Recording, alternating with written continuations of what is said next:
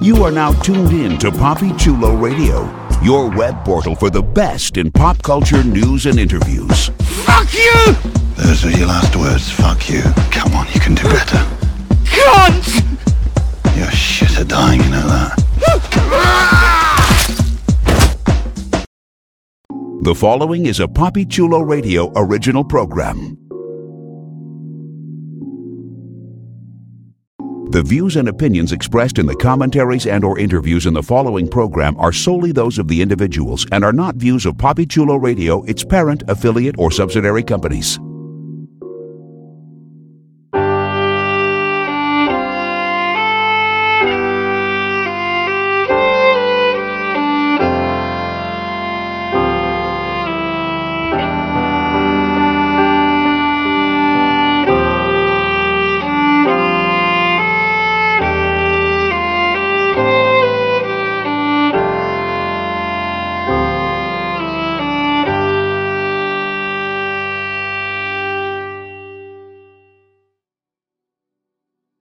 Night gathers, and now my watch begins. Welcome to the Throne Room, the unofficial Game of Thrones podcast, a PoppyChuloRadio.com original series.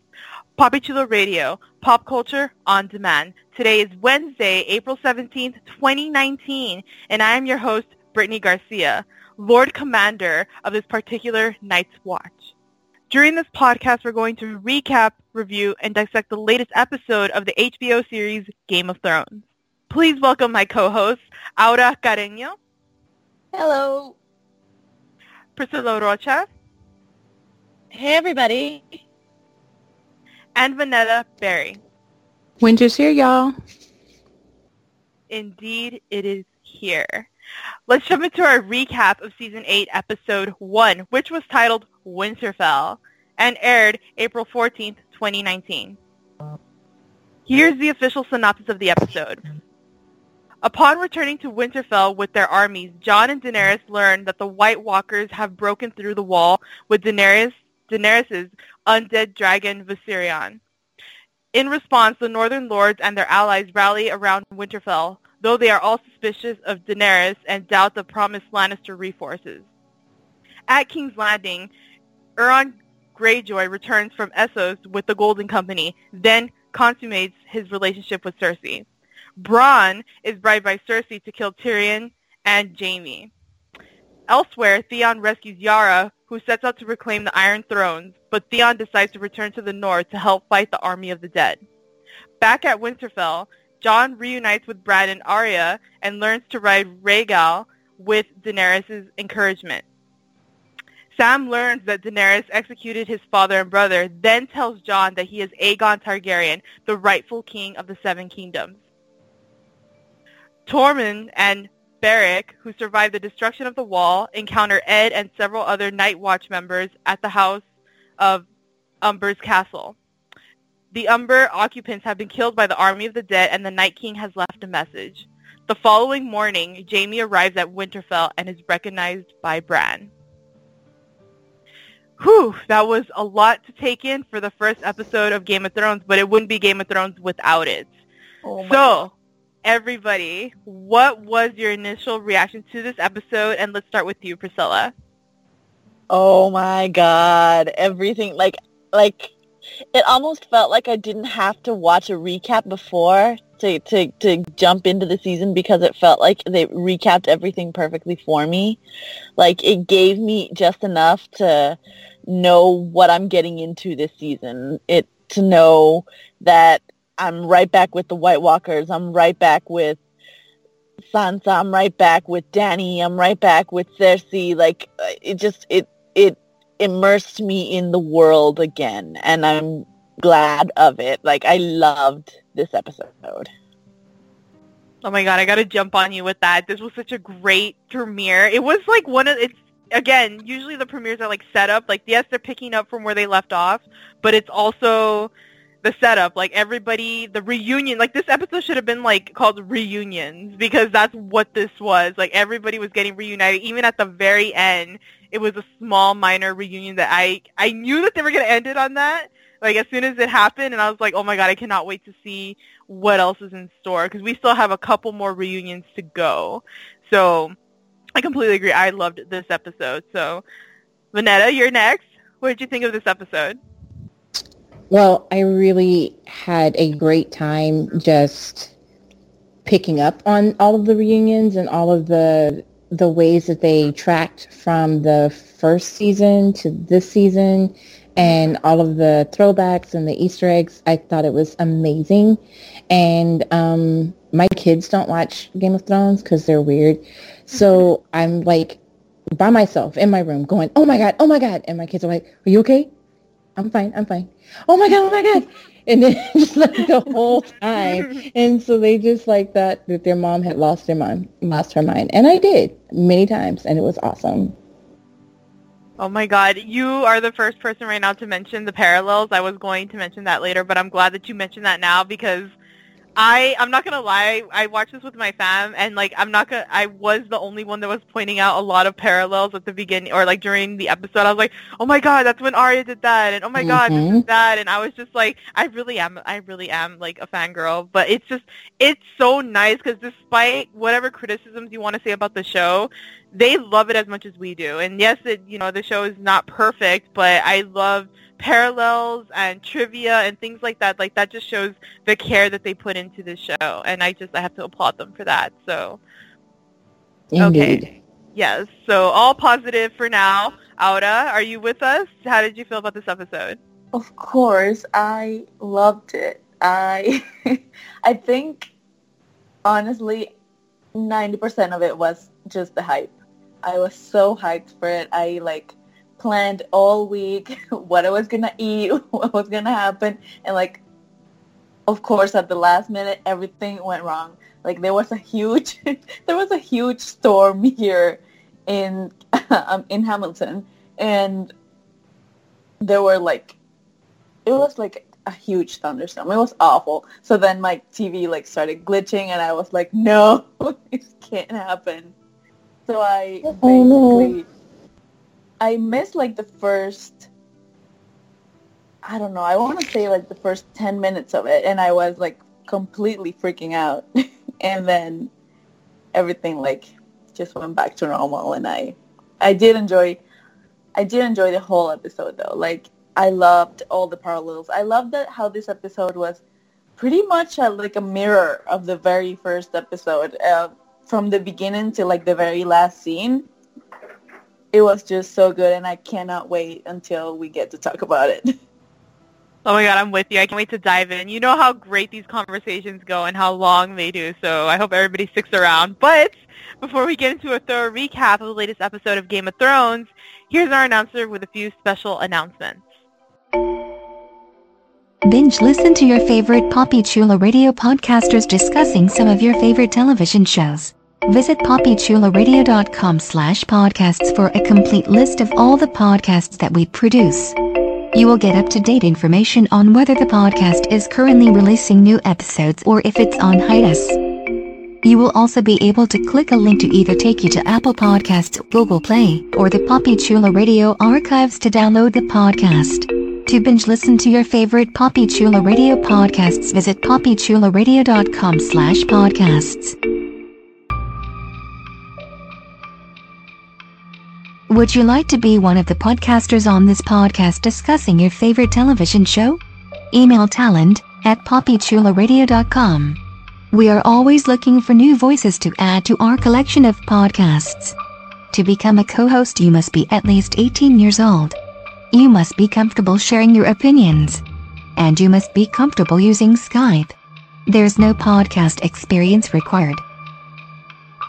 So if you think you have what it takes to be a Poppy Chula Radio on-air personality, email talent at poppychularadio.com.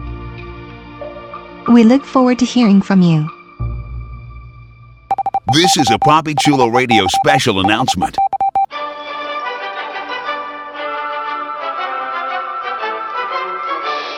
PoppyChuloRadio.com is currently looking to expand its web presence, and we're looking for your help. If you're a fan of Poppy Chulo Radio and its signature series, please visit GoFundMe.com slash PoppyChuloRadio and help us with our campaign. Every dollar amount donated will be improving the Poppy Chulo radio experience and making it more interactive and user-friendly. We thank you in advance for your support. This has been a Poppy Chulo Radio special announcement. We now return you to our regularly scheduled programming. Thanks, announcer.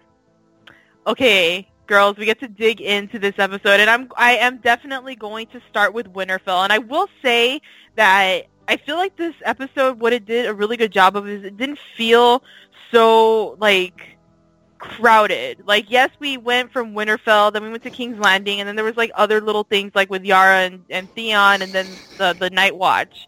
The Night Watch um, guys come in like trying to go to Winterfell and stuff. So it didn't feel like we were hopping around like five, ten different places. It was just kind of these and mostly Winterfell, which I, you know, I'm a Stark girl. So like I was just so excited that we were there. So I want to talk about that. Like I'm not going to go through uh, every single scene that happened, but I do want to talk about the reunions because I feel like that's what we really want to dive into, and then we can get into the big reveals and maybe some moments that you guys really enjoyed. So um, let's talk about these uh, in this order that I have it here for us, so we don't get all crazy. So let's talk about the fact that we get a really cool scene at the beginning with Jon and Dany coming into Winterfell, and you know you could totally um, get the vibes of like even the first episode of Game of Thrones, which is when you know King Robert and Queen Cersei are coming into Winterfell, and it's like the same music, just a different mix, maybe a lower kind of tone. It's just it's really nice. We get the little boy running around, Arya smiling because that's what she did in that episode. I'm like, oh my god, we've been with these characters for seven years. We've literally seen them grow. And um, we get the reunions here, we a little bit of them. We get, uh, but I want to talk about Jon um, seeing Bran and then seeing Arya. So um, Bran's reunion with like his siblings are so awkward. Like Oh. it's just it is weird. But we have to remember, like when he says his weird stuff, like how Jon was like, "Wow, you're almost you're you're you're, you're a man" or something like that. And he's like, "Almost." I He's a living tree right now. Like he has Yeah. no emotions anymore. Like just, just cut him Exactly. slack. yeah, that's what that's what I'm though. thinking. Yeah, he's uh, he's not human. He's part human, or maybe not even anymore. So it's it's interesting. Like if he's not human, I don't know why he cares about the earth or why people are going to survive. But so he has to have some kind of emotion that grounds him. But I think mostly he's just there to do his job. So yeah, that's always weird. And then we get a really great. I think I think I was waiting for this the most, the Jon and Arya reunion, which I don't think disappointed. So anyone who wants to dive into that uh, can go ahead and do so now. Man, the fact that, that, that she's like she snuck up on him and he's like, How did you do that? And she's like, How did you survive being a knife to the heart? I didn't. And it was just it was just so beautiful and like both of them together like hugging each other. And then I don't know, what was this around the time that he showed her the the the, the blade and and Yes. and he she was like Valyrian steel and you jealous and she's like no it's too heavy for me Nah, bitch, I have this. I I gotta say, I gotta say, it's kind of like it was kind of odd to me though that she wouldn't tell him that she has the dagger. You know that Valyrian steel dagger. Um, that's I thought she did. She did it tell was, him. it was just like kind of odd that she wouldn't point that out to him right away. Like I don't know why she would hide that from him. But other than that, I gotta say I teared up a little bit. This is where I started getting emotional, and it didn't end until like the end of the episode, so it's fine. It's I think, okay. yeah, no, that's all of us. I like the way the way they hugged each other was, you know, a perfect parallel to the first episode. Like he carries her, and he looks like he's gonna cry. Like I know people kind of, you know, they kind of say that you know Kit Harington is not the strongest actor um, on the show. I don't, be- I don't believe that, but maybe I'm a little biased. But I really feel like in that scene, you know, he's there, and you could just see he missed his little sister. They were the closest out of the siblings, aside from probably him and Robb. So it was, it was beautiful. Like I just, I love that. I know. Um, Vanetta, you have anything to say about Jon and Arya or Jon and Bran? Um, I think I love the Jon and Bran scene because I thought it was really cute, and I, I don't think that he got the the memo beforehand that like, hey, Bran's back, but he's not really Brand. so he just kind of gives him this like weird look, like, okay, you, you know, I'm not quite sure where you're coming from. And then when he um, connected with Arya, I was definitely like super stoked because um, I'm also a book fan. And it's really, really frustrating for me that, you know, there is no last book. So I remember how all of this stuff is also set up in the book and I finally get to see the end result. And so this is this is like even bigger for me because I've just been holding my breath about all of these characters and I need to know what's going to happen in their lives. And so seeing this reunion was one of the the ones that I have waited for the longest. Oh, I'm gonna no, you're gonna make me cry again. I don't want to cry on this podcast. Okay, I've done my crying. I did my waiting and all that I I fucking love the fact that she stood up for her sister. Yeah, Yes, during yes, yes. discussion. The yes. fact that she's like Sansa's like the smartest person I know. I'm like, this is coming from the one who's like, I hate Sansa during season one. Like, yeah, character development. she's come so Yeah. fucking far from oh that. Yeah. Oh my gosh. It's so Yes. cute. It's adorable, and I just I love this because while I um because I'm a big Sansa fan, I don't care, but I am also a Dany fan, so like you know I I will get into like a little bit of their tension and stuff, but I love that they just have each other's back. Um, this is a relationship that I've been wanting to see ever since they got they they re- reunited, and it's there, and it's so strong, and it's because they went through some stuff while Jon was gone. Yes. So you know, and I don't know if he knows about it all or not, but he he needs to realize that. I, I but I get it. I get where Sansa's coming from, and I get where Jon's coming from with the with the army of the dead coming in, and like we humanity's at stake here. But I also get Sansa where she's like, humanity's at stake, but so is you know so are we with other humans like Cersei. So we have to worry about both things, and so I get where everything's coming. I just hope there's no more bickering or tension. Um, but okay, speaking of Sansa, that's like the next uh, reunion I want to talk about here. Um, they had there's a little bit of Jon and Sansa where they talk about just very briefly about Daenerys, and I really love that Sansa's been able to pick up. She has been smart, even even in season one. She may have been of a little brat, but if you really pay attention to her character, when she starts to lose everything, she still finds a way to survive, even with her sassy, you know, snarky remarks, which is what she gives a lot in this episode, or glares or glances. And when she reunites with Tyrion, it's a short scene, but with, I but I think with a lot of impact because we saw Tyrion and Sansa together a lot. And remember, we have that um, that line that they had with each other back in like season three, where you know she's the the bastard child and he's the you know the the brother that nobody wanted, or he's the dwarf, or and they were like make a really good couple. But he was kind to her, probably the only person that was kind to her in King's Landing. So when they're talking here, I really love that Tyrion tells you know all of the people, all everybody I know doubted you, and now they're all dead, or something along those lines. And she smirked at that, and I smirked too because I was like, "Bitch, she she is alive." Like I just I love it, and um, I also love that Sansa, you know, she tells Tyr- Tyrion that she thought he was the most cleverest man in the Seven Kingdoms, and that he's probably that he's a fool for believing that Cersei's gonna help them. And That I just such kind a burn. that would and now and she's right. it was though. such a burn.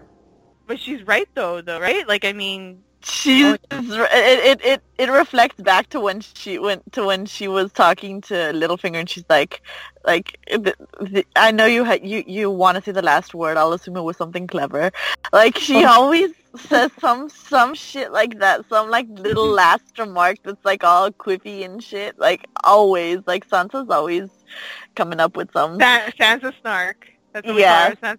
Sans- Sansa snark it's great. I love it.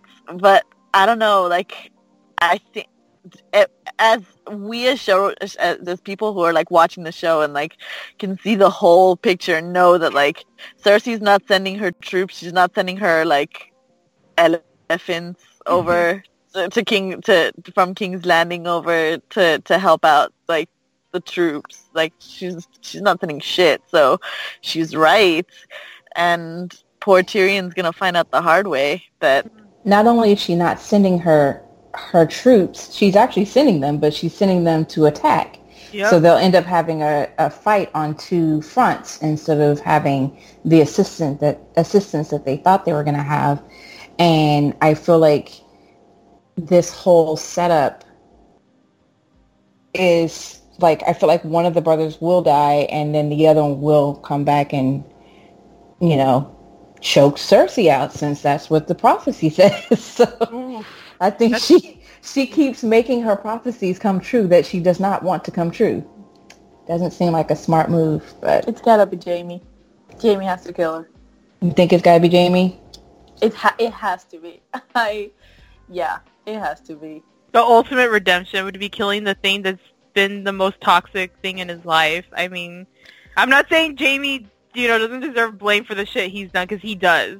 But I will say that when he is around Cersei, it's like he turns off his brain, and he he listens to her. She she manipulates him a lot. But when he's not with her, like when we saw him with Brienne, like he was, we started to see like glimpses of a real Jaime.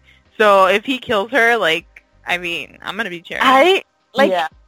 I c- like I could see that as a redemption arc, but like maybe it may be, but like I I can't see him being redeemed. I hate Jaime. Like still to this day, like I can't see him being redeemed that way. Oh, It's it's just it's too easy. I oh like. Oh, I think he's been Jaime- redeemed. Honestly, Yeah, same. Ever since Jaime got together with Brienne, I've like liked him more, and I Yeah. think I think that like Tyrion already got to kill his dad, so like they can split things up, you know. That's a fucked up fa- that fucking family, just like Bronn said. Seriously, just killing each other, and um, but I do think you know redemption is you know it's a journey, it's not a destination, and I wouldn't let things pass for Jaime if you know he did little good things. It needs to be consistent. It needs to be a. It, he needs to never go back to doing those things. And I will say, it's not just Cersei. I think his dad too plays a big part in the way um, he saw stuff. Like out of all the siblings, you know, Cersei wanted to be like her dad. Jaime just wanted to be a knight. And then Tyrion just wanted to be loved. So it's like you, you have all these layers of these characters. And Jaime, I feel like, is the most um, gray area. Um, but I, it, I find it amazing that these writers are able to get me hating him in the very first episode to now I want to see him succeed. I don't think he'll, you know, go back to a glory like go back to his glory days or anything. But I do think he he should become a better man in the process. At least that's my hope for him. But I do care about him now. So you know, props to the writers for doing that for me anyway. Um, but um, okay. Moving on to the more of the reunions. I know we, we got stuck on Jaime, but we'll get back to him. Um, let's talk about uh Arya and Gendry and the Hound because that was I feel like Arya's reunions were like the centerpiece in this episode. I feel like she's met so many people on her journey or like throughout the series, but of course Arya and Jon was like the number one because we don't see them together. We haven't seen them together since the first episode.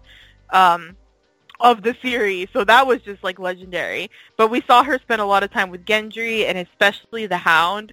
So I kind of love that when everyone's coming into town, when when Daenerys is bringing her army, she sees Gendry and she smiles, and I'm like, oh my god, my ship, it's sailing. Um, and then I saw, and then she sees the Hound, and her face kind of just like, ugh, you know. But I just, and then they finally, you know, they get to talk, and Arya is cold, is as cold as ever to the Hound. But I think for me, eventually she'll warm up to him again, or just will because he's not the same person that she remembers from King's Landing. Um, oh, and, oh, fuck! Now, sorry, I just thought of like the the Hound scene, Sansa. I wonder if we're gonna get a scene with them.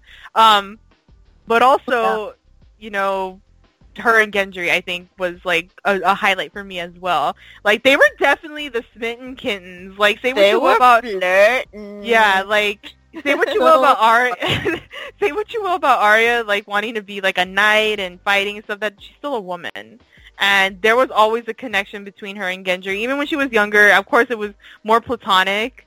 Um, but I always thought that eventually it could be something as she got older. And now they're kind. she she is older, and she's always liked him, and he complimented her. She complimented him. Like it's subtle, but they were definite. They were flirting through bonding over weapons. Like it was Oh yeah. Like that was Oh. like the hottest kind of flirting I've ever seen. Like I need I need that in my life in 2019. I need to flirt with a with with somebody over my weapons, if any. so like that was amazing. So what did you guys think of that? Anyone is uh can talk about this? I ship them so much. Laura, yes, yes. Ever since like they met and stuff, and like I loved their chemistry here. Like it was so like it was so clear that they were totally flirting. At least to me. I don't know. Maybe some of you don't like like them or something. I don't know. But I just I could feel the sexual tension. I have to say it. Yeah. When they were talking about like kind of throwing it back to um him calling him my lady and stuff, I was like, oh my god, I was melting. Yeah. dying. I didn't I didn't see that as much as flirting as much as just seeing her excited because she was so worried about him. She thought he had Yeah. been killed by Melisandre and she um you know, she you know, she had her list and so I think um like seeing her just be relieved because remember she saw Hot Pie la- was it last season or season before last and then you know just this type of reunion because she really didn't know whether he had survived. I thought that was really nice. And i thought that the scene with her and the hound was really cute because she's like i left you i left you to die. And then he was just like yeah well whatever. You know And I, he's- like, Yeah, I I robbed like- you before I left you. yeah. but he has this pride about her because let's face it, even though she hated him and wanted to kill him and left him to die, she really does see him as this protector because he he had he protected her in not the nicest way, but still he protected her for some time after her, you know, after they, they got all the way to where the red wedding was going to be and then, you know, that whole thing and he protected her from seeing all of that and I mean, he didn't stop her from being a faceless man, but I think that that part of her journey was so necessary for her to be become who she is today and she recognizes that. Yeah, I think we're gonna get more scenes with them, and it's gonna be it's gonna be interesting. And it's true that like every time Arya did something dumb while she was around him, he had to go and save her ass. So it's like there there's a bond there. Even though she kind of is bitter towards him, she'll learn to love him again, or like not love him, but you know they'll reconcile or something. She'll warm up to him. Is what I was trying to say, Yeah. and I can't wait for that. the Um, whole the whole time, like with Gendry, like I was like, enhance, enhance. I need to know what what what what what weapon are you making? I need to know what the hell that is. And I, when I saw the drawing, I was like, what the hell is this shit? Is this like a spear, like Yep. a detachable spear? What is this? I kind of need looks to- like a staff or something like that. I don't know. I th- I think it's a, I think it's a spear or like maybe a like a what is it? Um, a double. It's a double-edged spear that Yeah, there you go. Yeah, I think that it might be that, and I'm like, I cannot wait to see her kick ass with that on the battlefield. I think he doesn't know how. I just kind of love that she hasn't told anybody that like you know she's this badass assassin. I think they're gonna find out for themselves, and I'm so excited to see their reactions because I think Arya might be like the best fighter there. I, I'm not. I'm not even kidding. I think she might even be better than Jon, and Jon is the one that's hyped up to be like the best fighter. So I think Arya can Oh, kick everyone's ass. So well, I mean, she did kind of like defeat Brienne uh, last. Yeah. Uh, Like she's an assassin, like literally a trained assassin. So yeah, Yeah, I'm I'm really so hyped for her. Yeah, I'm hyped for her. Like I don't think I I've always loved Arya, but I think this season I am so ready for her to kick some ass. Like I just and I want everybody to be like shooketh. So I'm just I want to be shooketh too. But um, anyone else have anything to say about them before we go to the uh, to another reunion? All right, alrighty then. Okay, so the next thing I want to talk about is, um,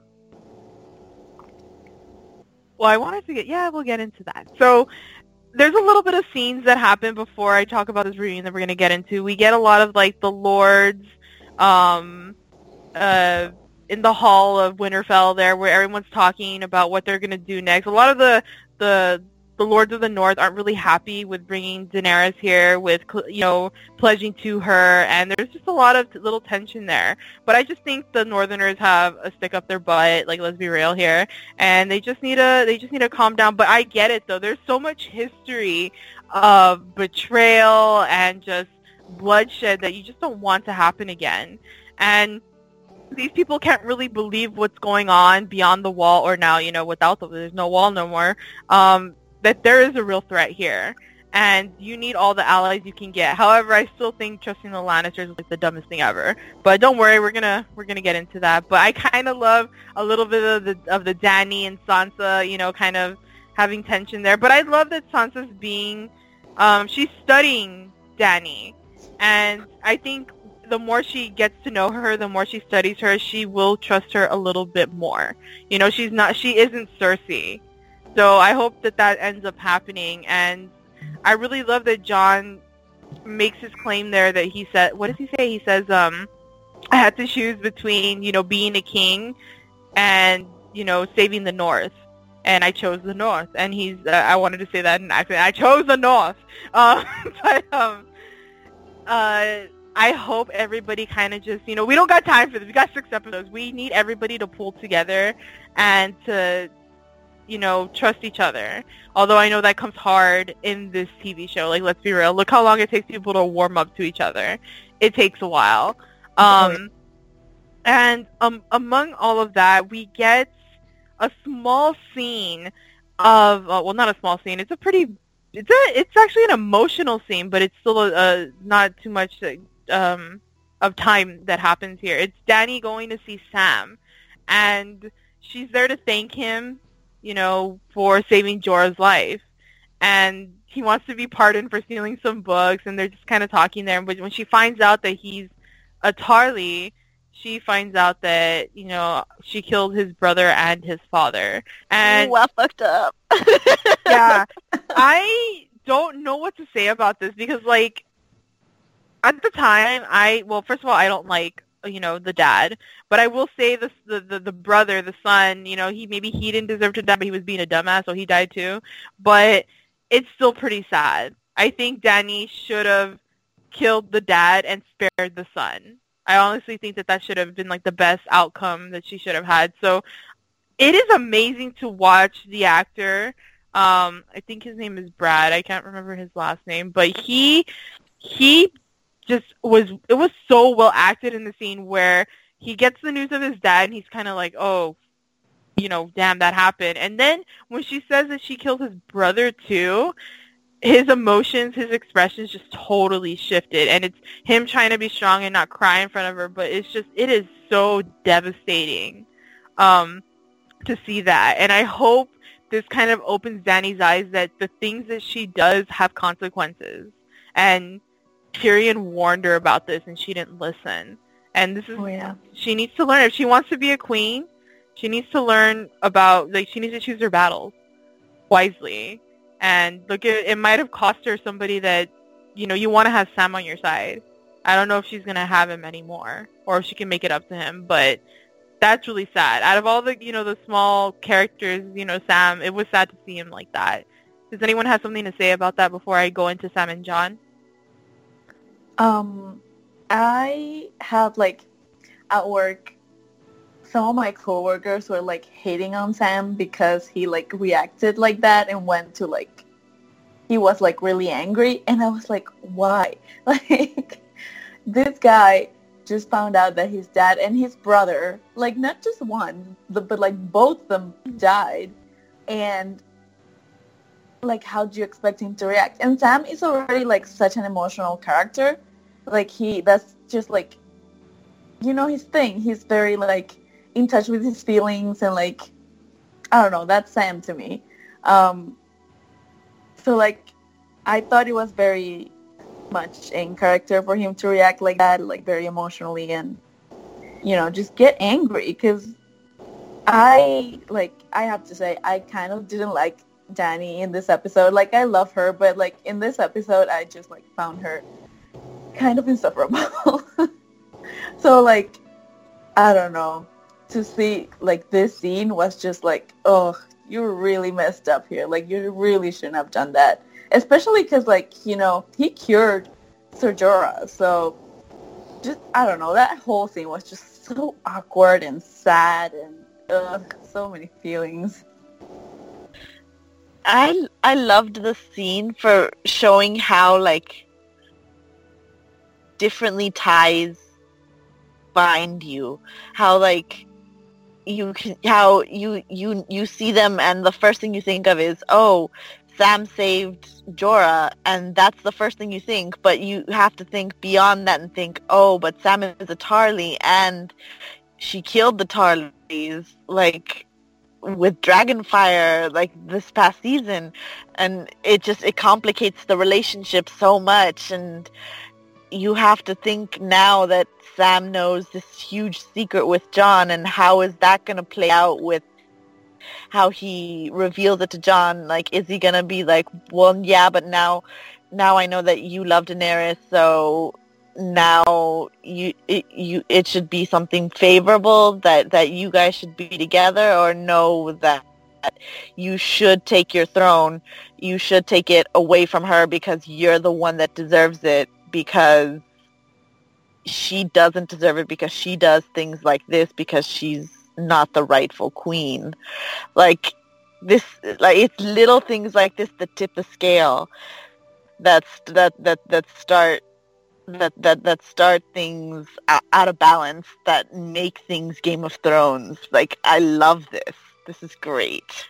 I like that you mentioned that because a lot. I, what I was reading a lot last year about with, with some of the fans going on is that they feel like Game of Thrones is losing its edge just because we're diving in more into the magical stuff. Like all the mind games and the trusting and the plot twists, like they're all gone because like Littlefinger is dead, and now we're not gonna have Varys and Littlefinger talks, or um, you know, Tywin is dead, and like all the all the major game players that were moving the puzzles around are dead. So now we all have to worry about magical zombies and you know Valyrian steel and the you know just all that stuff. And I'm like, I still think there's still the humans are still a threat. It's just that right now you got to band together to defeat this, and then we're probably going to deal with like the human stuff. But that stuff still exists here. You know, uh, we still have feelings. People are still going to, fe- you know, they're going to be suspicious. There's going to be some secrets. Um, there's going to be some big reveals. So we're still getting that in the first episode of the last season. So I kind of trust the writers here with what they're doing, and I really liked what we saw with, especially with Sam. Like out of all the characters, um, did you like? Did we really see this coming? You know, with Sam, you know, who is like a brother or is a brother to Jon, you know, and he loves this woman who burned his, you know, his best friend's dad and brother alive. Like, oh my god, like this is the type of drama you want on the CW, but better. It's like it's really, it's really fantastic. Um, and he gets to tell I mean, here here we go with the reveal. He goes to Jon and he gets to tell him what's going on without really knowing that Jon and Daenerys have something. Although if you're smart, or no, no, sorry, it's not if you're smart. If you have eyes, the sexual tension is everywhere. We get the three wise men even talking about them. Uh, you know, oh, they look quite cute together. Oh, look at them, like they're awfully close. I mean, they came riding in together. Like it's there. But I guess Sam is just he's right. He's emotional right now. Every right to be, and he tells Jon everything. They they have the reunion, they hug, and but he tells him, I can't believe they did this in the first episode, but I'm glad they went this way. With only six episodes, I'm glad they went this way. I he know. tells him, you know, we put it together. Me and Bran, we put it together. I had a book. We, I, we, we, we researched. We did this.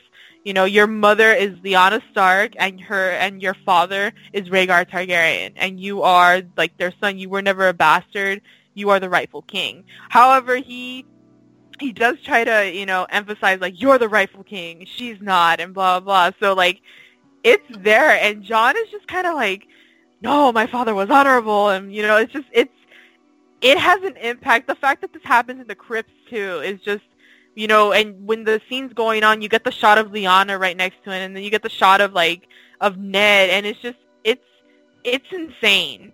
And versus compared to the very first episode where you have Ned and Robert talking about Lyanna.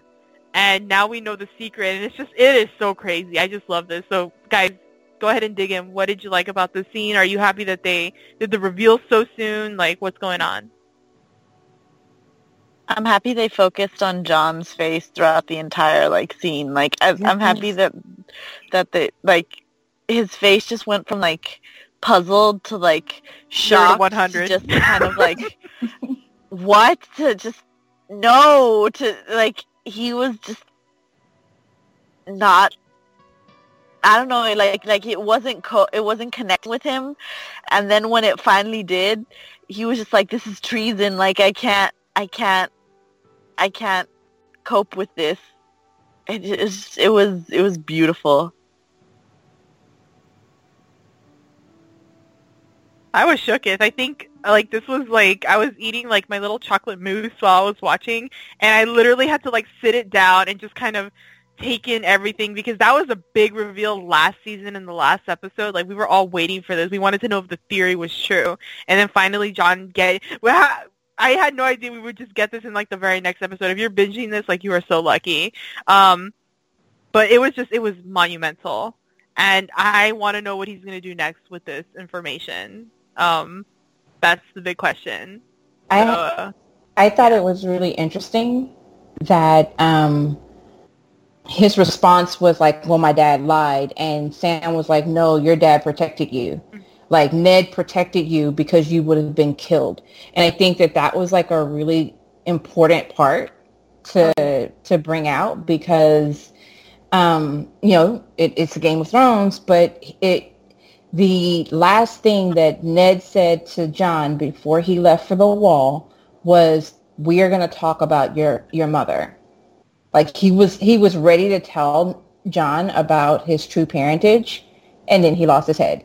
So it wasn't like he he was trying to keep it from him forever, but I think that he had to keep it keep it that tight because he knew the stakes were so very high. Robert Here- was still on the warpath in, in the first episode. He was always He still really was. Yeah, And- so he knew it was. and he was he was after Daenerys. Remember, he was Mhm. like, "I heard that there's another Targaryen. I'm gonna have her killed."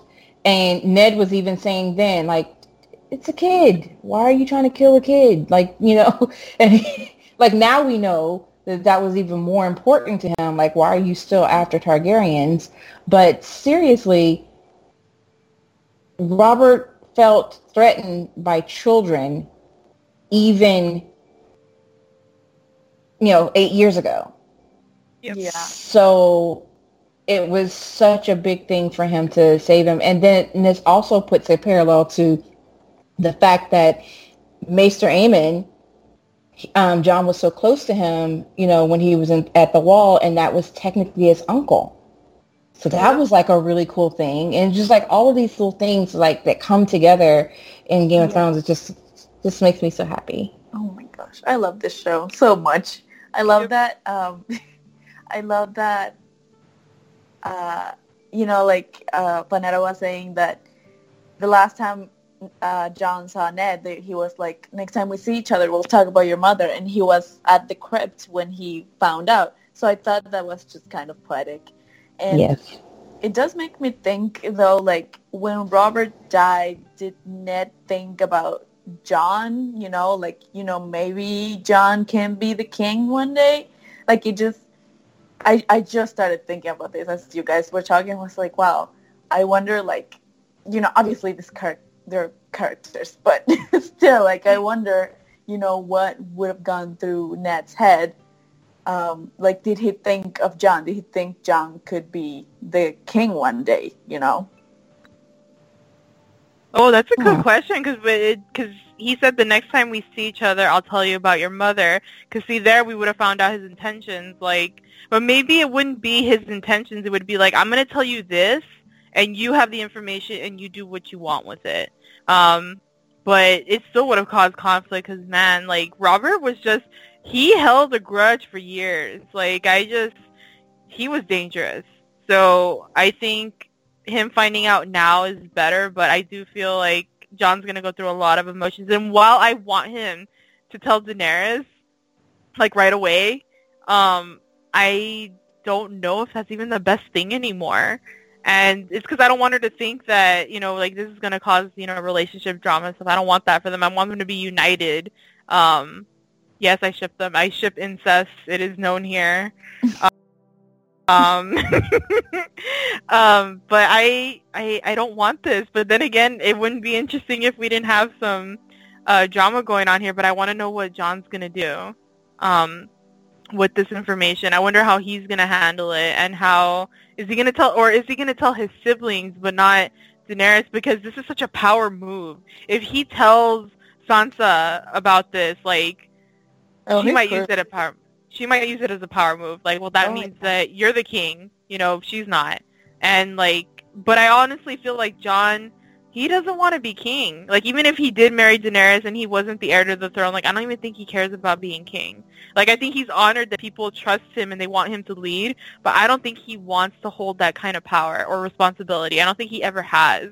I don't think he's ever shown that he enjoys it either. Um, although he has the power to do that because he is a good leader. Um, so I see it as like, yeah, he may be the heir, but I, maybe he doesn't want to rule anyway. Um, but I think him and her ruling together, like they balance each other out. Honestly, I think they could really do that, especially with Tyrion like being the hand, um, or Such Davos a too. shipper. Such a shipper.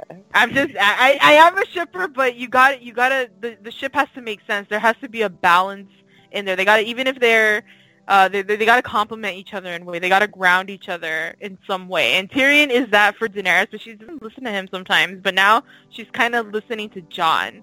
And Jon's a little bit dumb sometimes, but that's where Daenerys can be a little bit smart. So it's like you know they gotta you know relationships you gotta grow with each other, and these two they can definitely grow if they let it happen. But we don't know. I don't know what Jon's gonna do with this.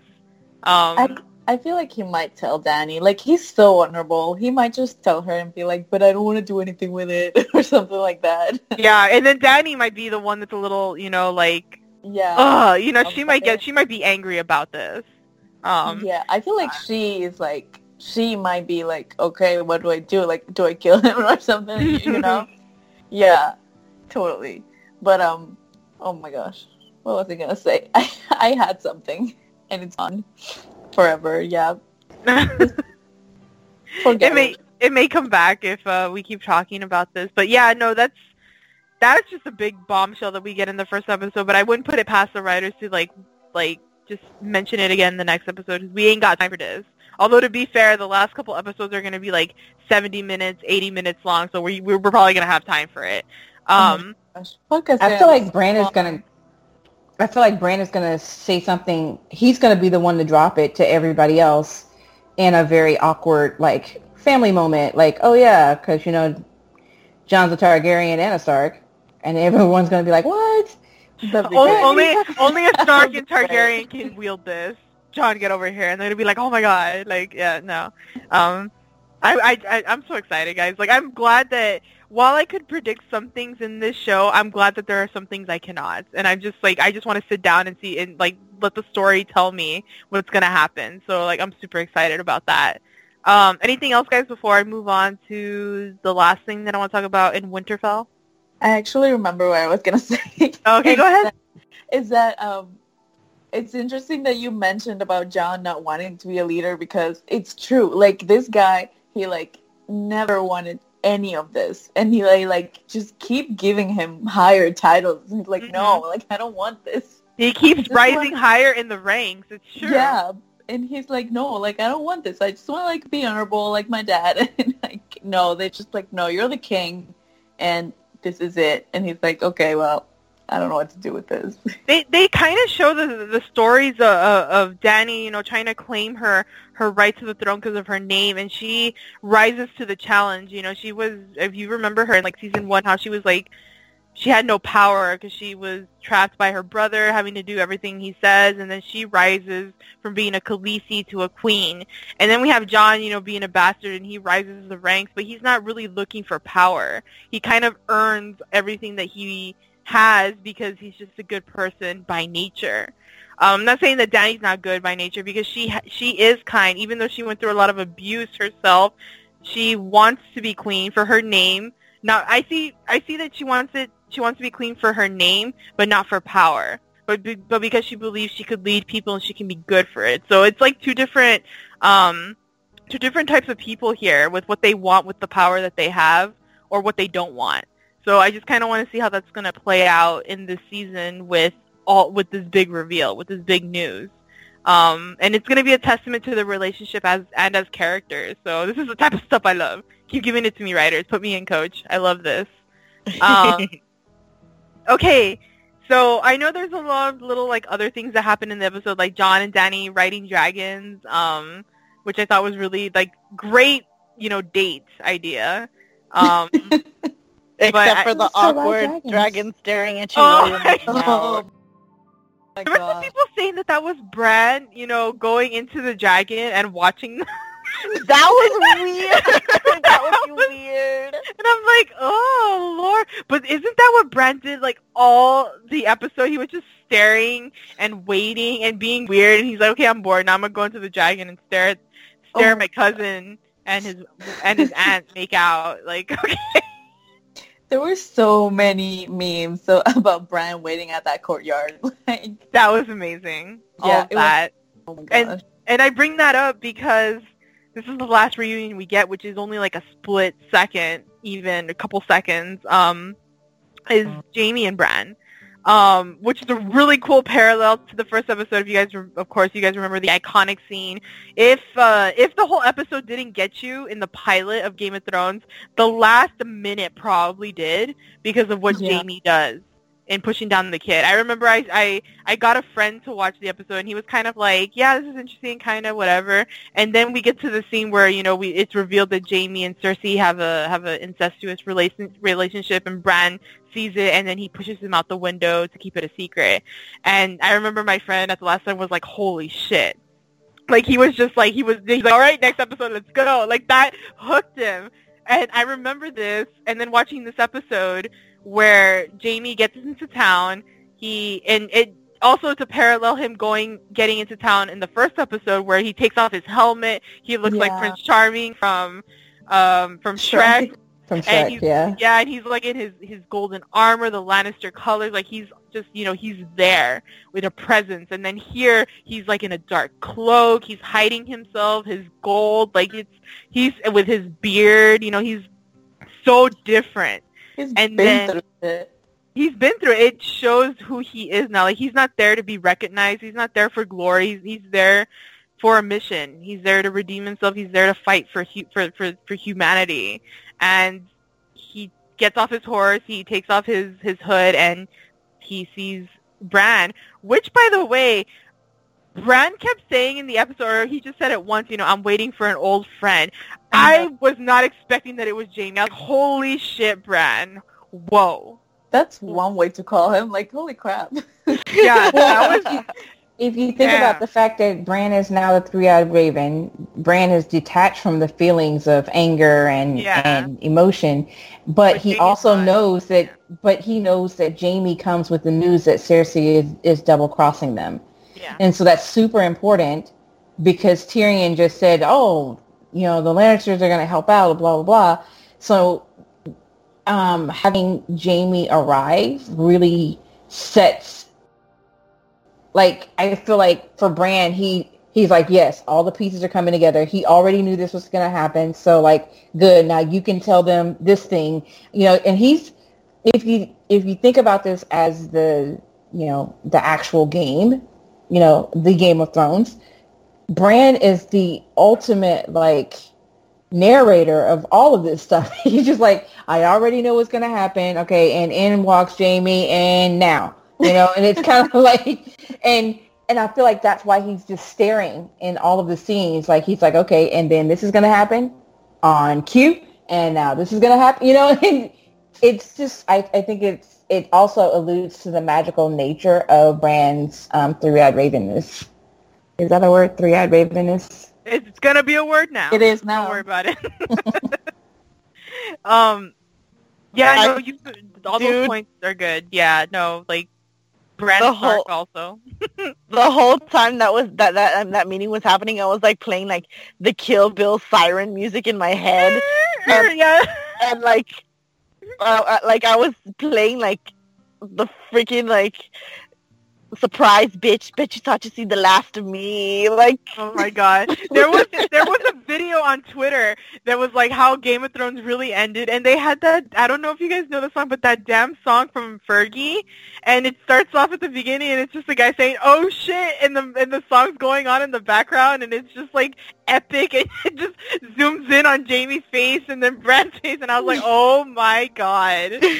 But that's how I felt watching it though. I felt that because even if Bran doesn't feel anything, Jamie feels it, and that's how you know that that, that, that that's a character that's like gone through the motions and is going through his own redemption. Like he probably really does feel like shit right now. Like let's be real. Like he's like I threw a kid off the window, you know, because my sister told me, and because to save my own skin. And now he has to come face to face with that. And I wonder, whew, is it Sunday yet? Did, did we just transfer to Sunday? Because I am so ready to see how this ends. The things I do for love.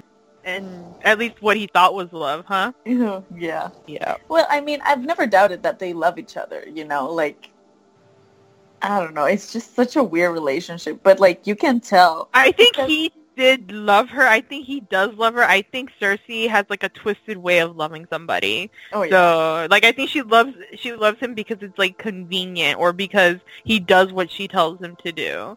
You know, Yeah. like her her conditions for loving someone, I don't think are genuine, um, ever. But Yeah, I I- do think he loved her. Yes. Yeah, I think Cersei has only ever loved her kids. Like that's everything that she ever loved.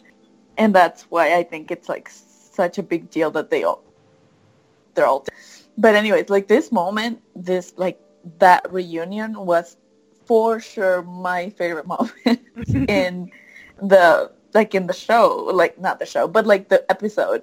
Like it was just so good.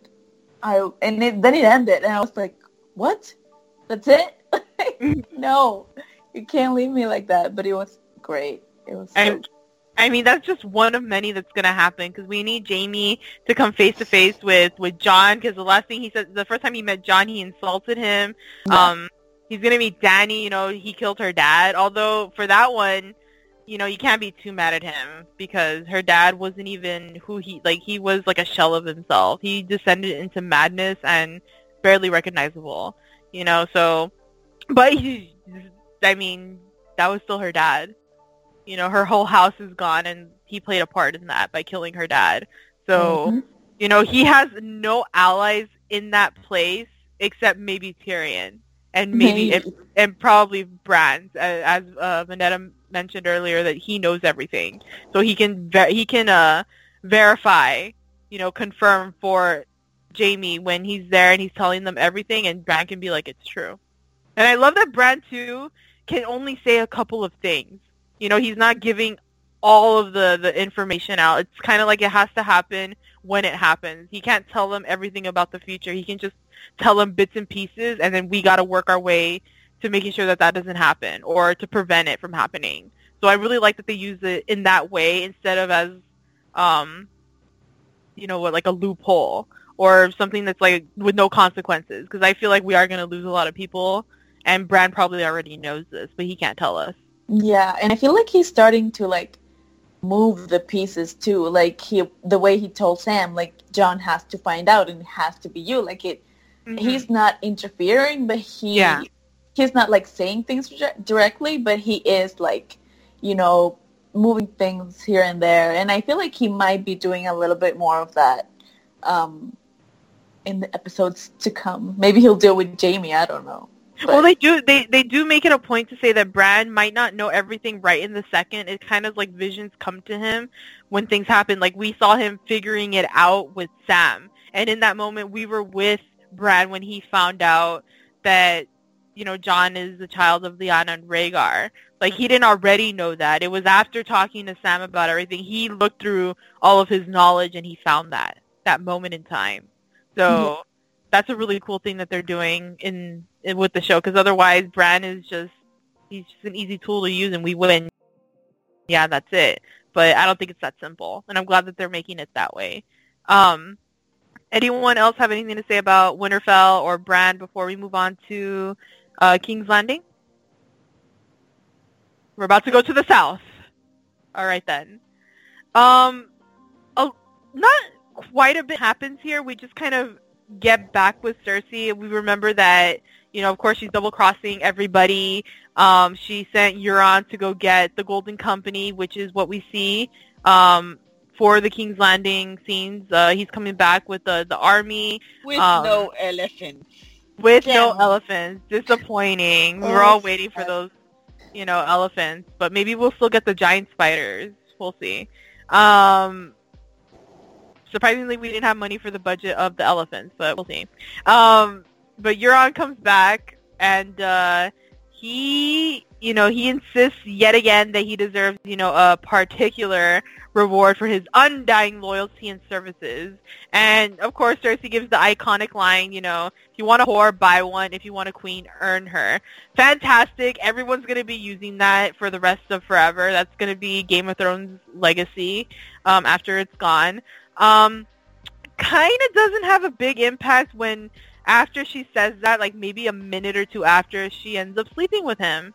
And um, but I guess that was her power move. Cersei always took pride. Well, not pride, but Cersei knows how to use, you know, her body, her sexuality as a tool.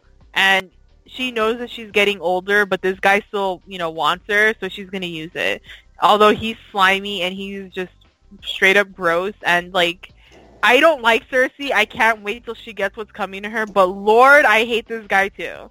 Like he is disgusting and I just cringe when I see him talking to her the way he does. Like even though Cersei's done some bad shit and I hate her and I can't wait for her to die, I hated watching the way he was talking to her. I don't know. Just didn't like it.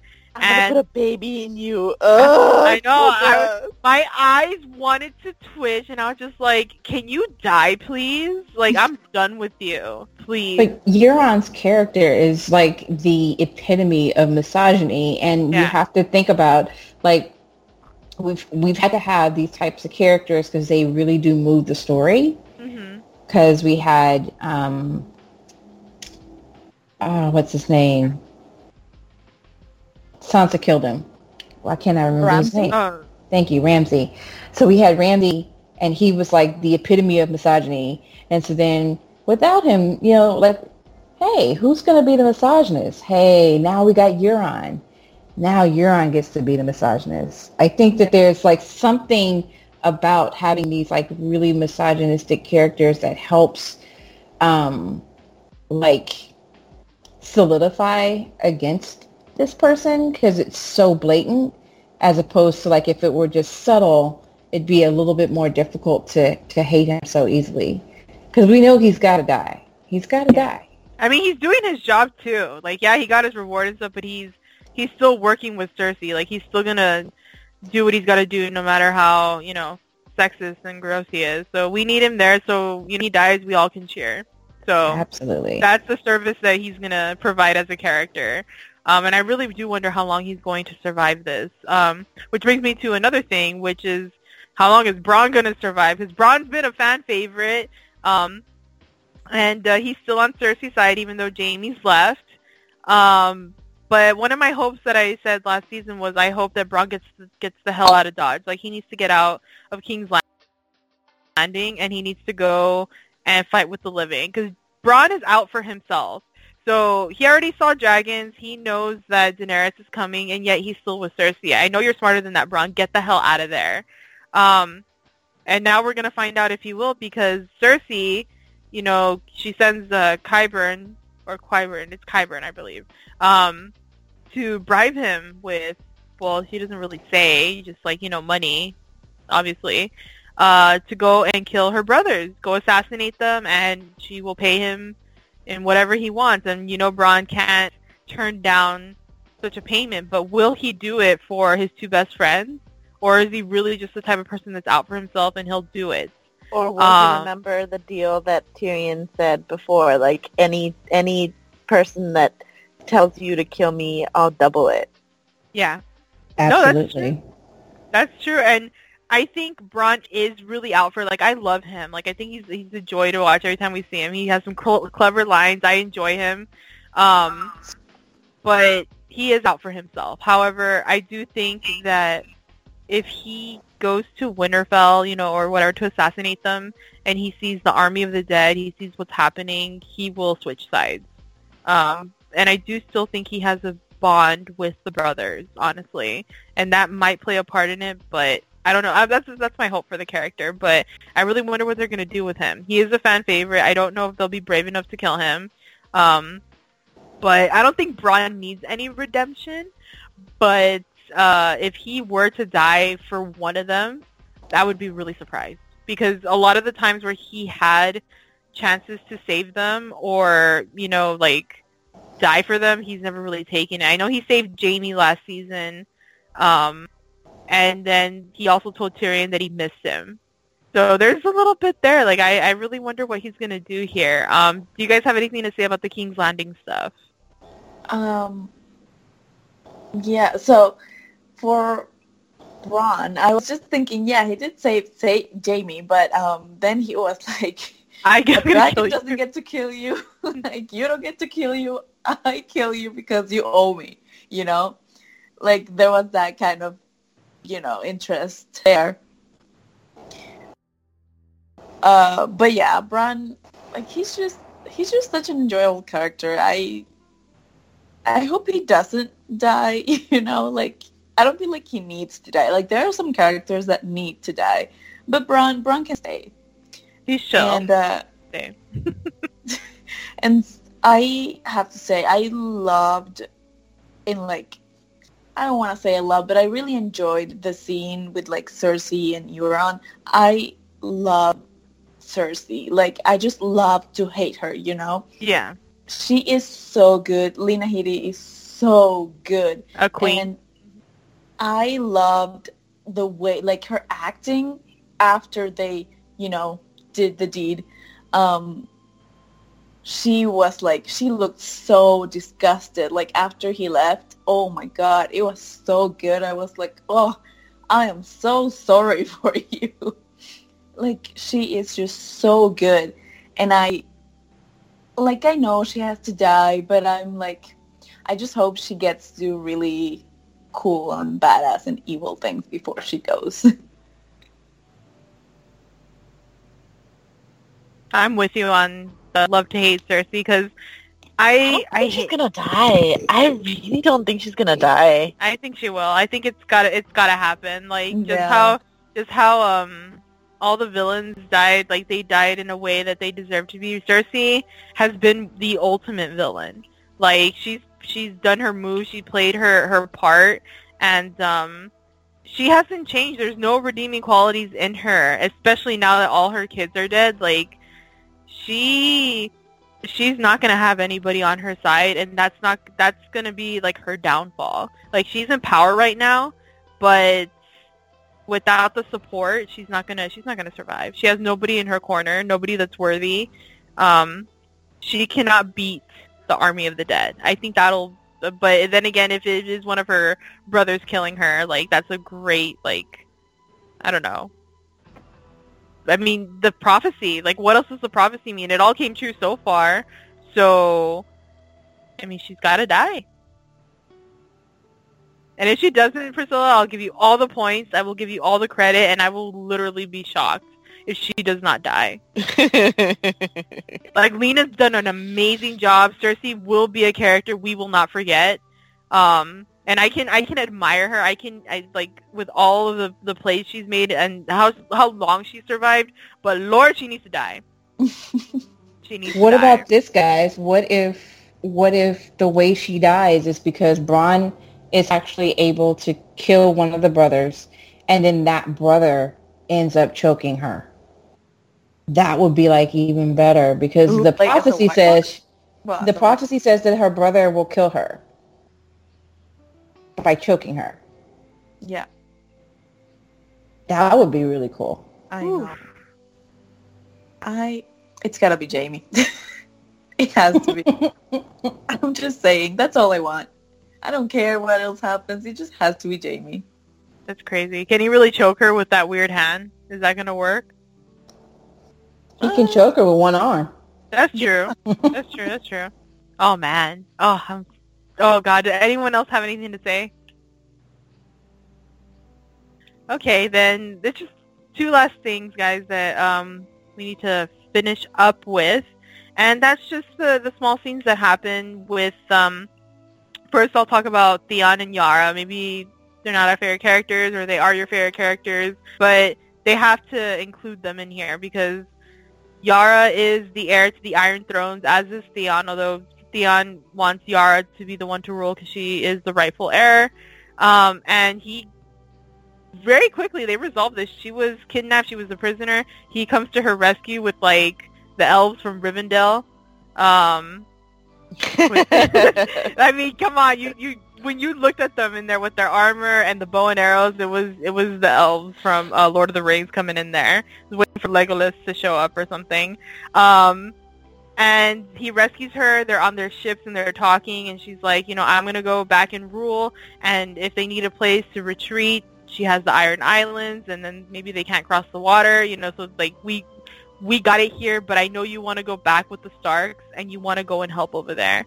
And Theon is like, yeah, that's what I want to do. And I, I kind of love that. Like, this is Theon's journey. Like, holy crap. Like, I think we could write, like, a novel about, like, everything that he's been through because I hated him, too, with his, the way he was, that he felt entitled and spoiled and sexist and just, like, all ugly. And now he's done a complete 180 and he wants to stand by, you know, his family because the Starks were there for him. Even though he was still entitled and snarky, he had a bond with them, and uh, he wants to go and help them out. And I just, I love that. Does anyone have anything to say about the two of them? Good on Theon. I'm glad that he finally fucking like grew up, up. and became a man. Mm-hmm. Like, and uh, like, I'm really glad his, his his sister like beat the hell out of him before like Oh. accepting his his like rescue. Oh I yeah, she's that like, now we're even. She's like, now we're even. You know, like you Yeah. left me, bitch, but you came back, bitch. So okay, we're even now, bitch. So yeah. It was very typical of sibling love. I think the the the funniest line from Yara was like, you know, what is dead may never die, uh, will never die. But if they do, kill him again. You know, just like her little like dig about the the the Walking Dead was like really kind of cute. Yeah, I love Yeah. I, I love Yara. I hope we get a little bit more of her. I hope we get to see her fight. You know, I'm just loving all these strong women knowing how to fight and kicking some ass. So I need some of that.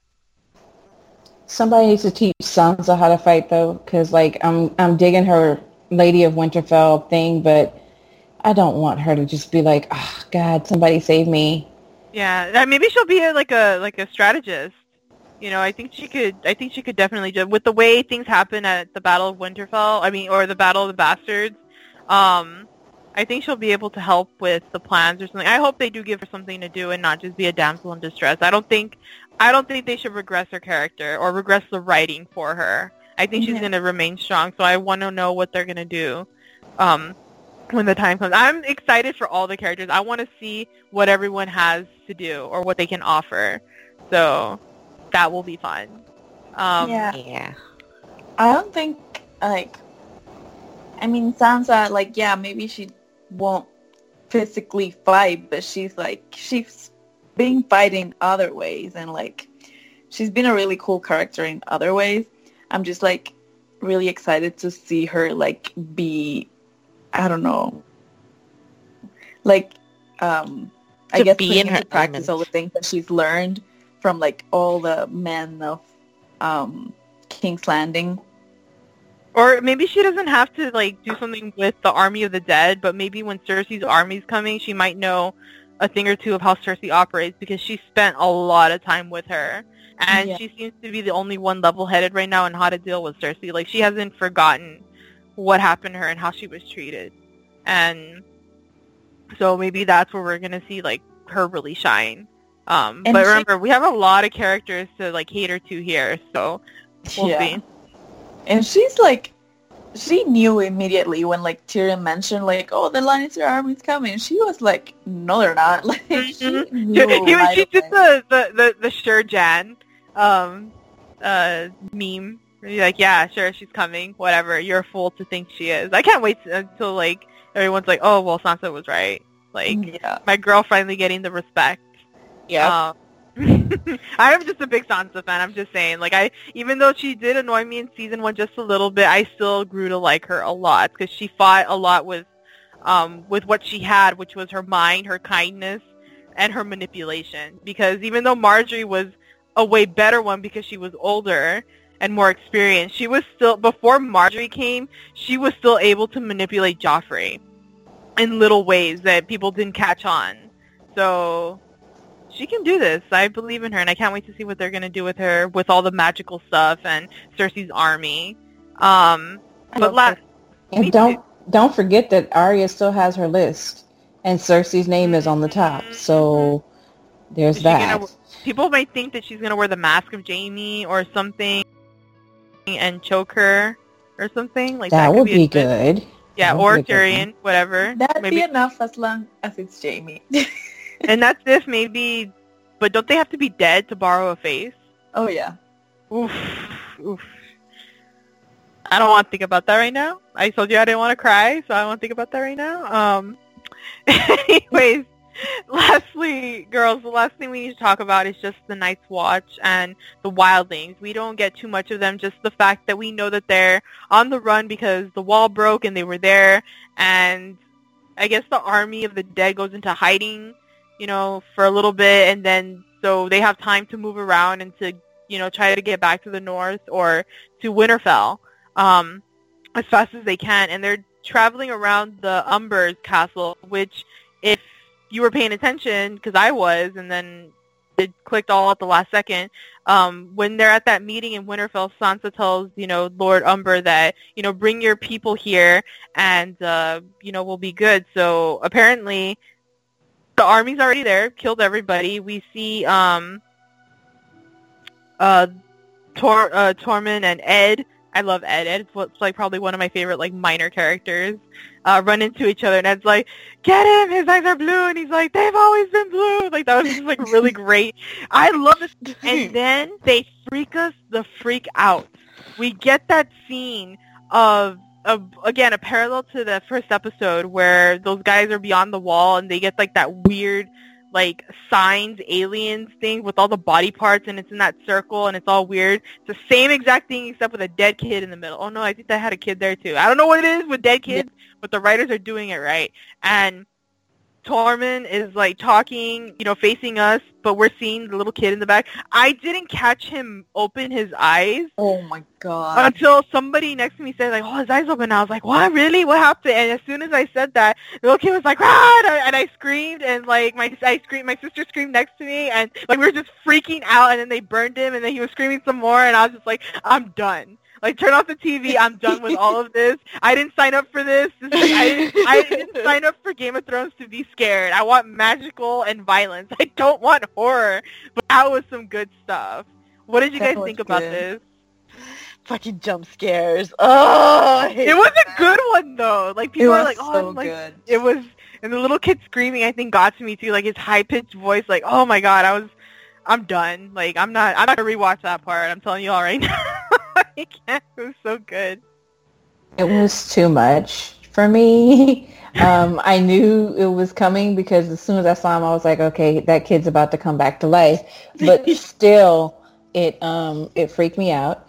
But I did love that scene because I was wondering who survived the wall. And um, I don't know if you guys noticed this, but during the opening scenes, like when they are showing the the board, the, the um, Game of Thrones board and the opening credits, they show the wall it's broken, and they show this like path of where the um, Night King is going, and like the tiles keep turning blue, so it's like showing where the white uh, the White Walkers are going, and it shows them like smash right through um, the Umber's home. Oh, really? So it was already in the title. It was already It's in the title, yes. Damn, And I was so- too hyped by the music. Same. I was hyped, but I was trying to watch because I know that they always put Easter eggs there. So I was like, okay, what is this? Right now, I knew it was gonna cut. He they were gonna hit a home, like a, uh, you know, one of the houses, but I couldn't tell which house that was until we see you know, them going to the Umber home, and I was like, oh man, but that little kid, oh, That- you know, really like sad, yeah. But I'm glad he did now because he scared the shit out of me. I mean, for real, for real, did. yeah, no, I mean, but I'm glad you brought that up because I was actually gonna, I forgot to write that in my notes. But shout out to the opening, brand new opening. It looked epic. Like, what a way to go for season eight. Like, I, I mean, the music's still the same, but it's still epic as ever. But, um, the titles and then the moving pieces, like, it just, it looked fantastic. It looked I just, really good. Yeah, I agree. It looks nice. the budget for the show. Oh my god. I um I was watching with a friend, and oh, as soon as the kid, like we both saw the kid open his eyes, it was so creepy, and he like jumped, and he was like, "I think I just shit my pants." oh my god! me. Oh my god, my my sister has been teasing me about that scene like like the past couple days. She even tagged me in a meme today of that that exact thing. It's like a little a little hamster and it's like me when the little kid from Game of Thrones started screaming and it's a little scared hamster and she's like, Brittany, this is you and I'm like, Oh my god, accurate but I hate you. I know which hamster you're talking. yeah, about. you know the little scared one with like a little cross? Like it's a the, Yeah. the yeah. Yeah. Oh my gosh. Yeah, but I love that. I I really liked um that her aspect of uh, Game of Thrones, so I missed it. Yeah. I liked it. I thought I thought it was really well done, and I I shit my pants a little bit too. and that's coming from from me. I am a horror fan. Like I, I am in the horror fandom. I love horror movies, scary movies. I love slashers. Like I am a big fan of all of that. But I was like, take that from Game of Thrones because I'm I'm here to watch like mind games and zombies and like killing them. But I didn't want to get scared. But man, that was that was fun. That was great. I didn't expect that. So I when the show can surprise me. Um, anything else you guys want to mention about the episode? A moment, a line, or something before we move on to MVP? Mm. I want to say another thing about the opening credits. That um, something else that they did that was a little different was, you know, they used to just show each sword with the house sigil on it. Now the house sigil is showing some part of the story.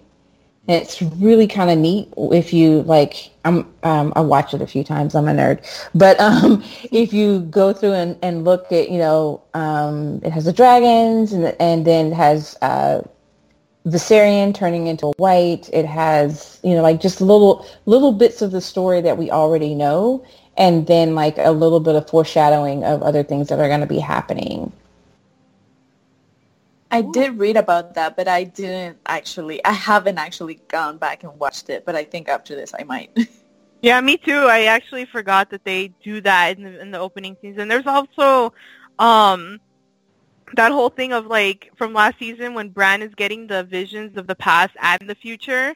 There is like a big thing that people are talking about with theories and stuff, um, where they see um, a dragon shadow going over King's Landing, and I read a really cool theory from somebody that said, "What if, uh, what if half of the army of the knights, the army of the dead, is going to Winterfell, but the bigger one is going to King's Landing, and that's what it's not Dany attacking King's Landing; it's actually Viserion with the Night King.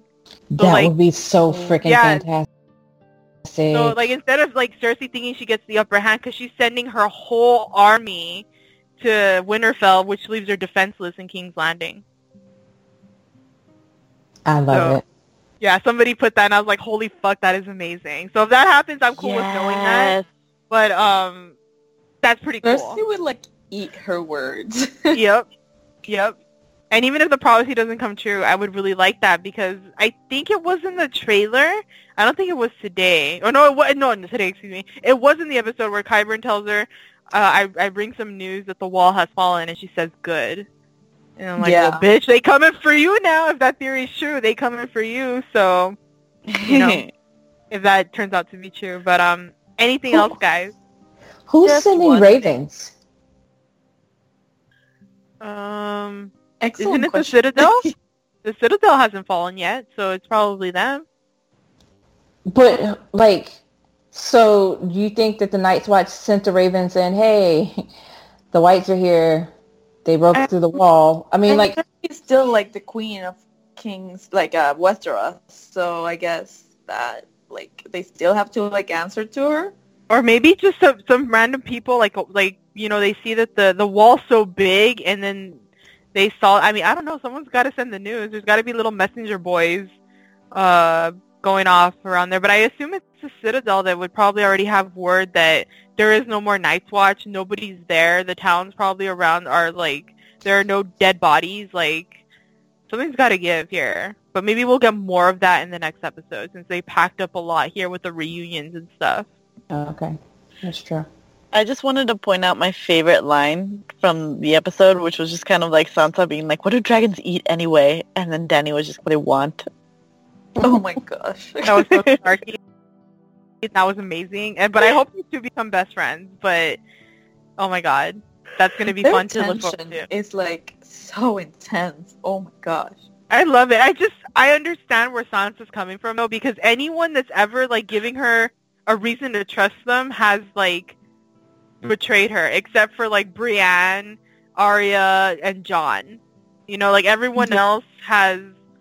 I mean, we gotta we gotta remember it was like what five six years of her being with people that just kept selling her or using her or Yeah. whatever, and now she's finally within her own power, within her own home, so she's gonna be She's at home, and now this like random foreigners. comes in, and like I I'm totally on her side. Like I totally get her here, and like I I mentioned before that I didn't really like Dany in this episode because she was was like just so arrogant, you know. Yeah, she came um, off as yeah. I I'm with you on that one. I felt that too, and that's because I like me too. I was like, Dany, mm, you should try to Yeah. be friends with people. You know, there's a reason why you became queen. It's not because you're arrogant. It's because you're kind. And yeah, I mean to be Yeah. fair, she did. She was really kind to Sansa when she came in, but Sansa was like not. it looked kind of it. fake. It looked kind Yeah. of fake. Yeah. Yeah, and then like I really, oh, I really disliked when um, Dany was talking to Jon and he was like, "Your sister doesn't like me. I'm her queen." I'm like, "Bitch, Like- you just got here." Like, Like, we don't have to be best friends, but she can like me. And I was just kind of like, this is where I'm not really liking Dany, you know, because she has the power and all that stuff. But don't forget, you know, where you come from and like who you are at your core. If this is who she's going to become, like as a queen, I'm not Yeah. really going to be on her side because if, it, if she should bond with anyone, it should really be Sansa. Like their stories are very similar Mhm. in that they were both prisoners in places that they didn't want to be and used and abused and raped like you know out of everyone the two of them should should understand each other out of every out of what Dany's been through she should know it's hard to trust people and that trust is earned so Dany should make an effort you know to be genuinely um nice and kind and get to know Sansa and I think yeah I don't know. I think that it's in keeping with her character because she, because of all of that history that you just said, um, she doesn't trust people either. So it is natural that they are not going to be, they're not going to warm up to each other immediately. That that's a given. And also the fact that, um, yeah, let's look at the way Dany was, you know, in all of her situations and all the times that she was used and abused and and all of that stuff. She's developed a really thick skin. And so she's no longer in the space of begging people to like her, begging people to respect her. Now she's like, you will respect me because. And so that is where she has gotten to. But then on the flip side, Sansa has done the same thing. And so Sansa's like, you will respect me because. Mm-hmm. And so what we're seeing, this tension is basically them mirroring each other and Jon's in the middle. yeah, yeah, sure. true. Jon is like, that's my sister, and you know, she saved my ass in the Battle of the Bastards when she told me not to do, you know, what she told me not to do, I did it, and you know, she saved my ass. And then I have here Dany, who risked her life to go and save, you know, me and my crew, even though I wasn't supposed to go out there and stay there, but she went back and she, you know, she went back for me and stuff. So like, I hope things resolve eventually because we ain't got a lot of time. But it does. I don't want it to be too quick either. You know, these things come with time. Building a friendship or just trust in general it doesn't have to be a friendship. Just something to where everybody can be on the same page. Yeah. yeah. So, you know, I love all these characters, so I kind of want them all to get along, you know, and I want some best friendships coming in here. But honestly, if, if we're just going to get Sansa and Arya, like, as, like, the united siblings, the, the united front, then I'm okay with that, too. Um, uh, anything else, guys, until uh, before I get into MVP? Nope. Alrighty then, let's get into that. So let's talk about our most valuable players, guys. Which character impressed you the most and why? The rules are simple. State which character impressed you throughout the episode and why. If someone has already mentioned the character you were going to choose, you must select a different one. Okay then. Because this is our first time, I will go first because I've done this before and I have my MVPs written out here. Um, and I will give you guys time to think about who is your MVP. And if I steal it, well, sorry, not sorry. I am Lord Commander. My word goes, bend the knee or burn. Um, just kidding. Okay, guys, my MVP is going to go to the person that I've been talking about the most because I love her. Um, it's going to go to Sansa. I was waiting to see her beautiful face grace my screen, and I wanted to see how things were going to happen with Dany. And I just really love that um, she stood her ground and that she can still talk to Jon and, you know, tell him, you know, I do trust you, but you need to be careful. You know, she's still using her head. Um, it's such a 180 from, like, her character in season one where she was like, I want to marry Joffrey, I want this and that, and now she's like, I got to use my head. I love that, and then her snark with Tyrion, but it's really nice reunion. I just, I really liked Sansa in this episode. There was a lot to love, a lot of people to love in this episode, but I really was looking forward to Sansa stuff. So it's to be Sansa for me. Okay then, Priscilla, you may go next. Who is your MVP?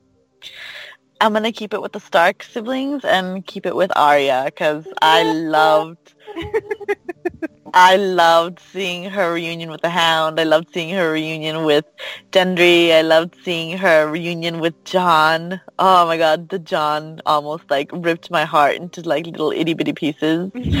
it was just so beautiful and it just her standing Sansa just showed so much growth and just I don't know, just seeing Arya grow so much and seeing her become such a like a strong woman and seeing her kind of flirt with Gendry and seeing her like kind of become more of that woman and I don't know, seeing the weapon and seeing what she could become, seeing what will happen later on.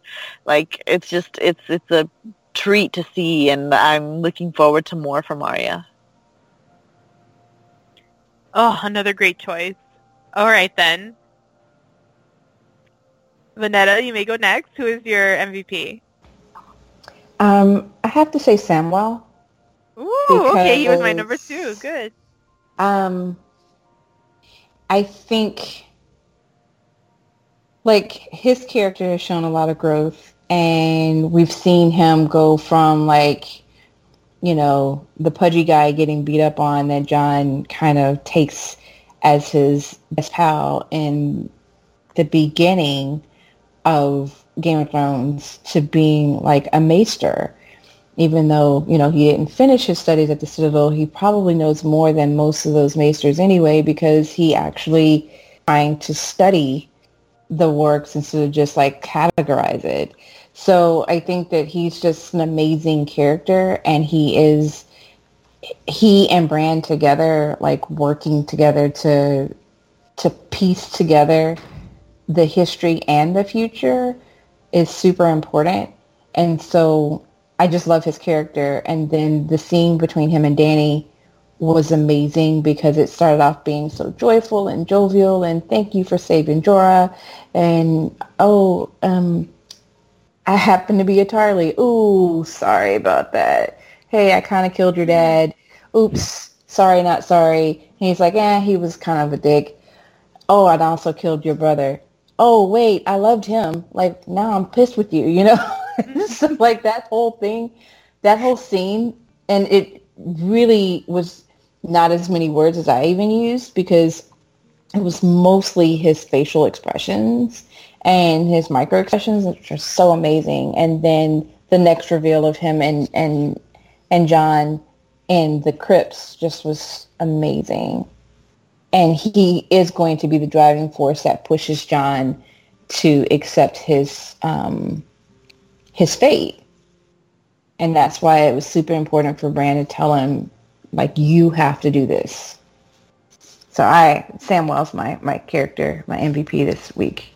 Ooh, fantastic choice. I would pick him if someone had picked Sansa, but I went first because I was being selfish. but only for this week, guys. I promise. Okay, Aura. I heard you. I heard you being sad in the background because somebody stole your MVP. So I hope you have a backup. Who is your MVP? I had to think about it, but I think I'm gonna go with Jon. Um, he has also had like a lot of growth. Like you've seen a lot of character development development in him, but somehow he's still the same. You know what I mean? Like he's still like good old Jon, so honorable. Johnny boy, yes. Yeah, he's like the Captain America of Game of Thrones. Oh. And I love that. I have always liked Jon. Like, yeah, sometimes he's dumb and too honorable, but that's just him. And I feel like I just see so much of Ned in him, and I really and just like just the see that scene with Sam uh, when he finds out who his true parents are, like just that scene alone just makes me think, okay, yeah, he's like totally my MVP. And Kit Harington did such a like an amazing job acting out that scene, especially considering the camera was on him like the whole time. You could see him like just how this like the news hit him like and and your mom is Lyanna and it's like whoa and then your dad was Rhaegar Targaryen he's like what like you know you could see all the emotion on his face it was just really really good um, and just like all his interactions with Dany and Sansa I thought I thought he was just really good today, and I feel like he's gonna do more important things later. So this might be the only chance I get to pick him. oh man, that's a good one. But I don't know. We got a lot of characters, so we'll see what happens. But okay, then it is just the last thing, guys. Um, to rate the episode. How would you rate this episode on a scale of one to one to ten silver stags? The point system is allowed, so you can do 8.5, 9.5, whatever you like. But if you deem the episode more than a 10, you may grant it a gold dragon coin. So now we're going to go in reverse order. Aura, you may go first. How would you rate this episode? I'm going to give it a 10 right away. I'm like, it was just such a good start such a good setup for everything that's going to happen, but also it started like moving the plot forward right away. Like I never expected Jon to find out about his parents on the first episode. Like that was like, yeah, let's just go, go, go. And I really like that because we only have six episodes. So yeah, um, it was a really good just first episode, but it was also not all set up. Like it was, there was a lot of talk, but there was a lot, also a lot of doing. So I'm really, this episode just got me really, really hyped up about what's to come. So I'm gonna give it a 10 because I loved it. All right, our first 10 out of 10, which I think you're playing it safe too because we're going to get like 80 minute episodes and those are probably going to be the big battles and that's probably where we're going to give our golden, like I'm already saying it. Um, so, um, Vanetta, you may go next. How would you rate this episode? Um, I think the Easter eggs were, were amazing. The um, ways that they set everything up, it was a lot of information.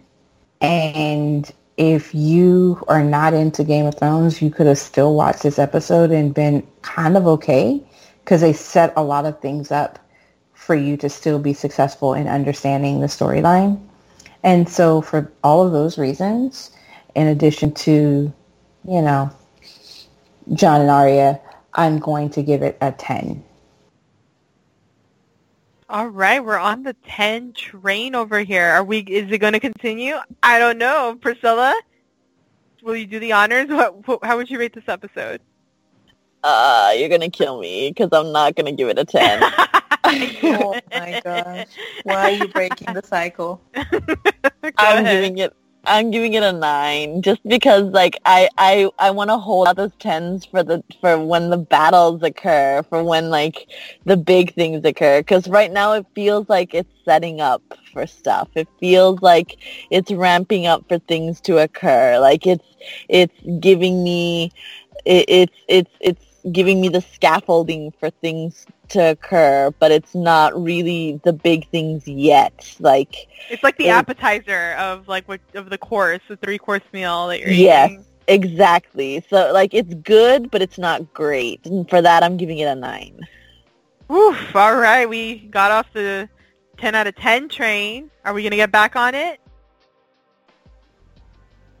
I don't know. Brittany, are we? Yes, I'm talking to myself in third person, but no, actually, I'm with you, Priscilla. I'm giving this a 9 out of 10.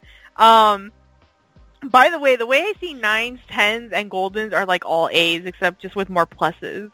Um, but this was a great premiere. It wasn't like cultivated. It wasn't like you were lost. Like they gave you the info, but all the reunions were beautiful. And I would give it a gold for some reason, only because there was a lot of happiness in this episode with everybody smiling. Everyone's happy. There's a little bit of tension, but there was some laughter. Um, I'm not gonna lie, I probably would have given it a 9.5, but that little kid scared me, so I'm gonna give it a 9. I'm kidding.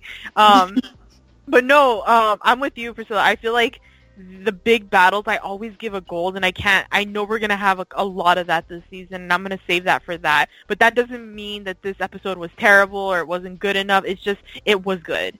Like if I want to go back and have some really nice feels, I'll come and watch this episode.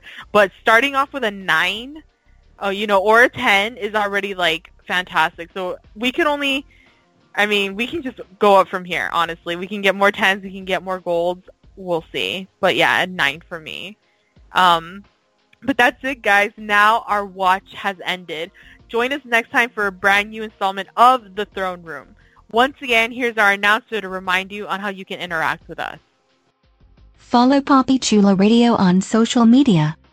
We are on Facebook, Instagram, Twitter, and YouTube at Poppy Chula Radio. Do you have any questions, suggestions, comments, or concerns?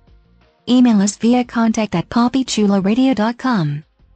Help support Poppy Chula Radio financially by visiting gofundme.com slash poppychularadio.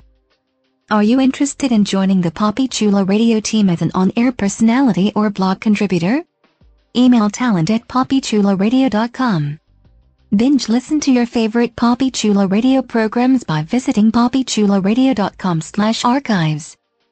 You can also download tonight's broadcast and the rest of the series through Apple Podcasts and Google Play. Just search for The Throne Room and subscribe.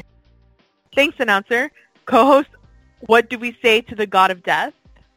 Not, today. Please wish the listeners a good night. Good night, everybody. Have a good night. Good night. Thanks for tuning in. Download new episodes of The Throne Room every Wednesday via Apple Podcasts, Google Play, and the Poppy Chulo Radio archives. For the night is dark and full of terrors. Good night.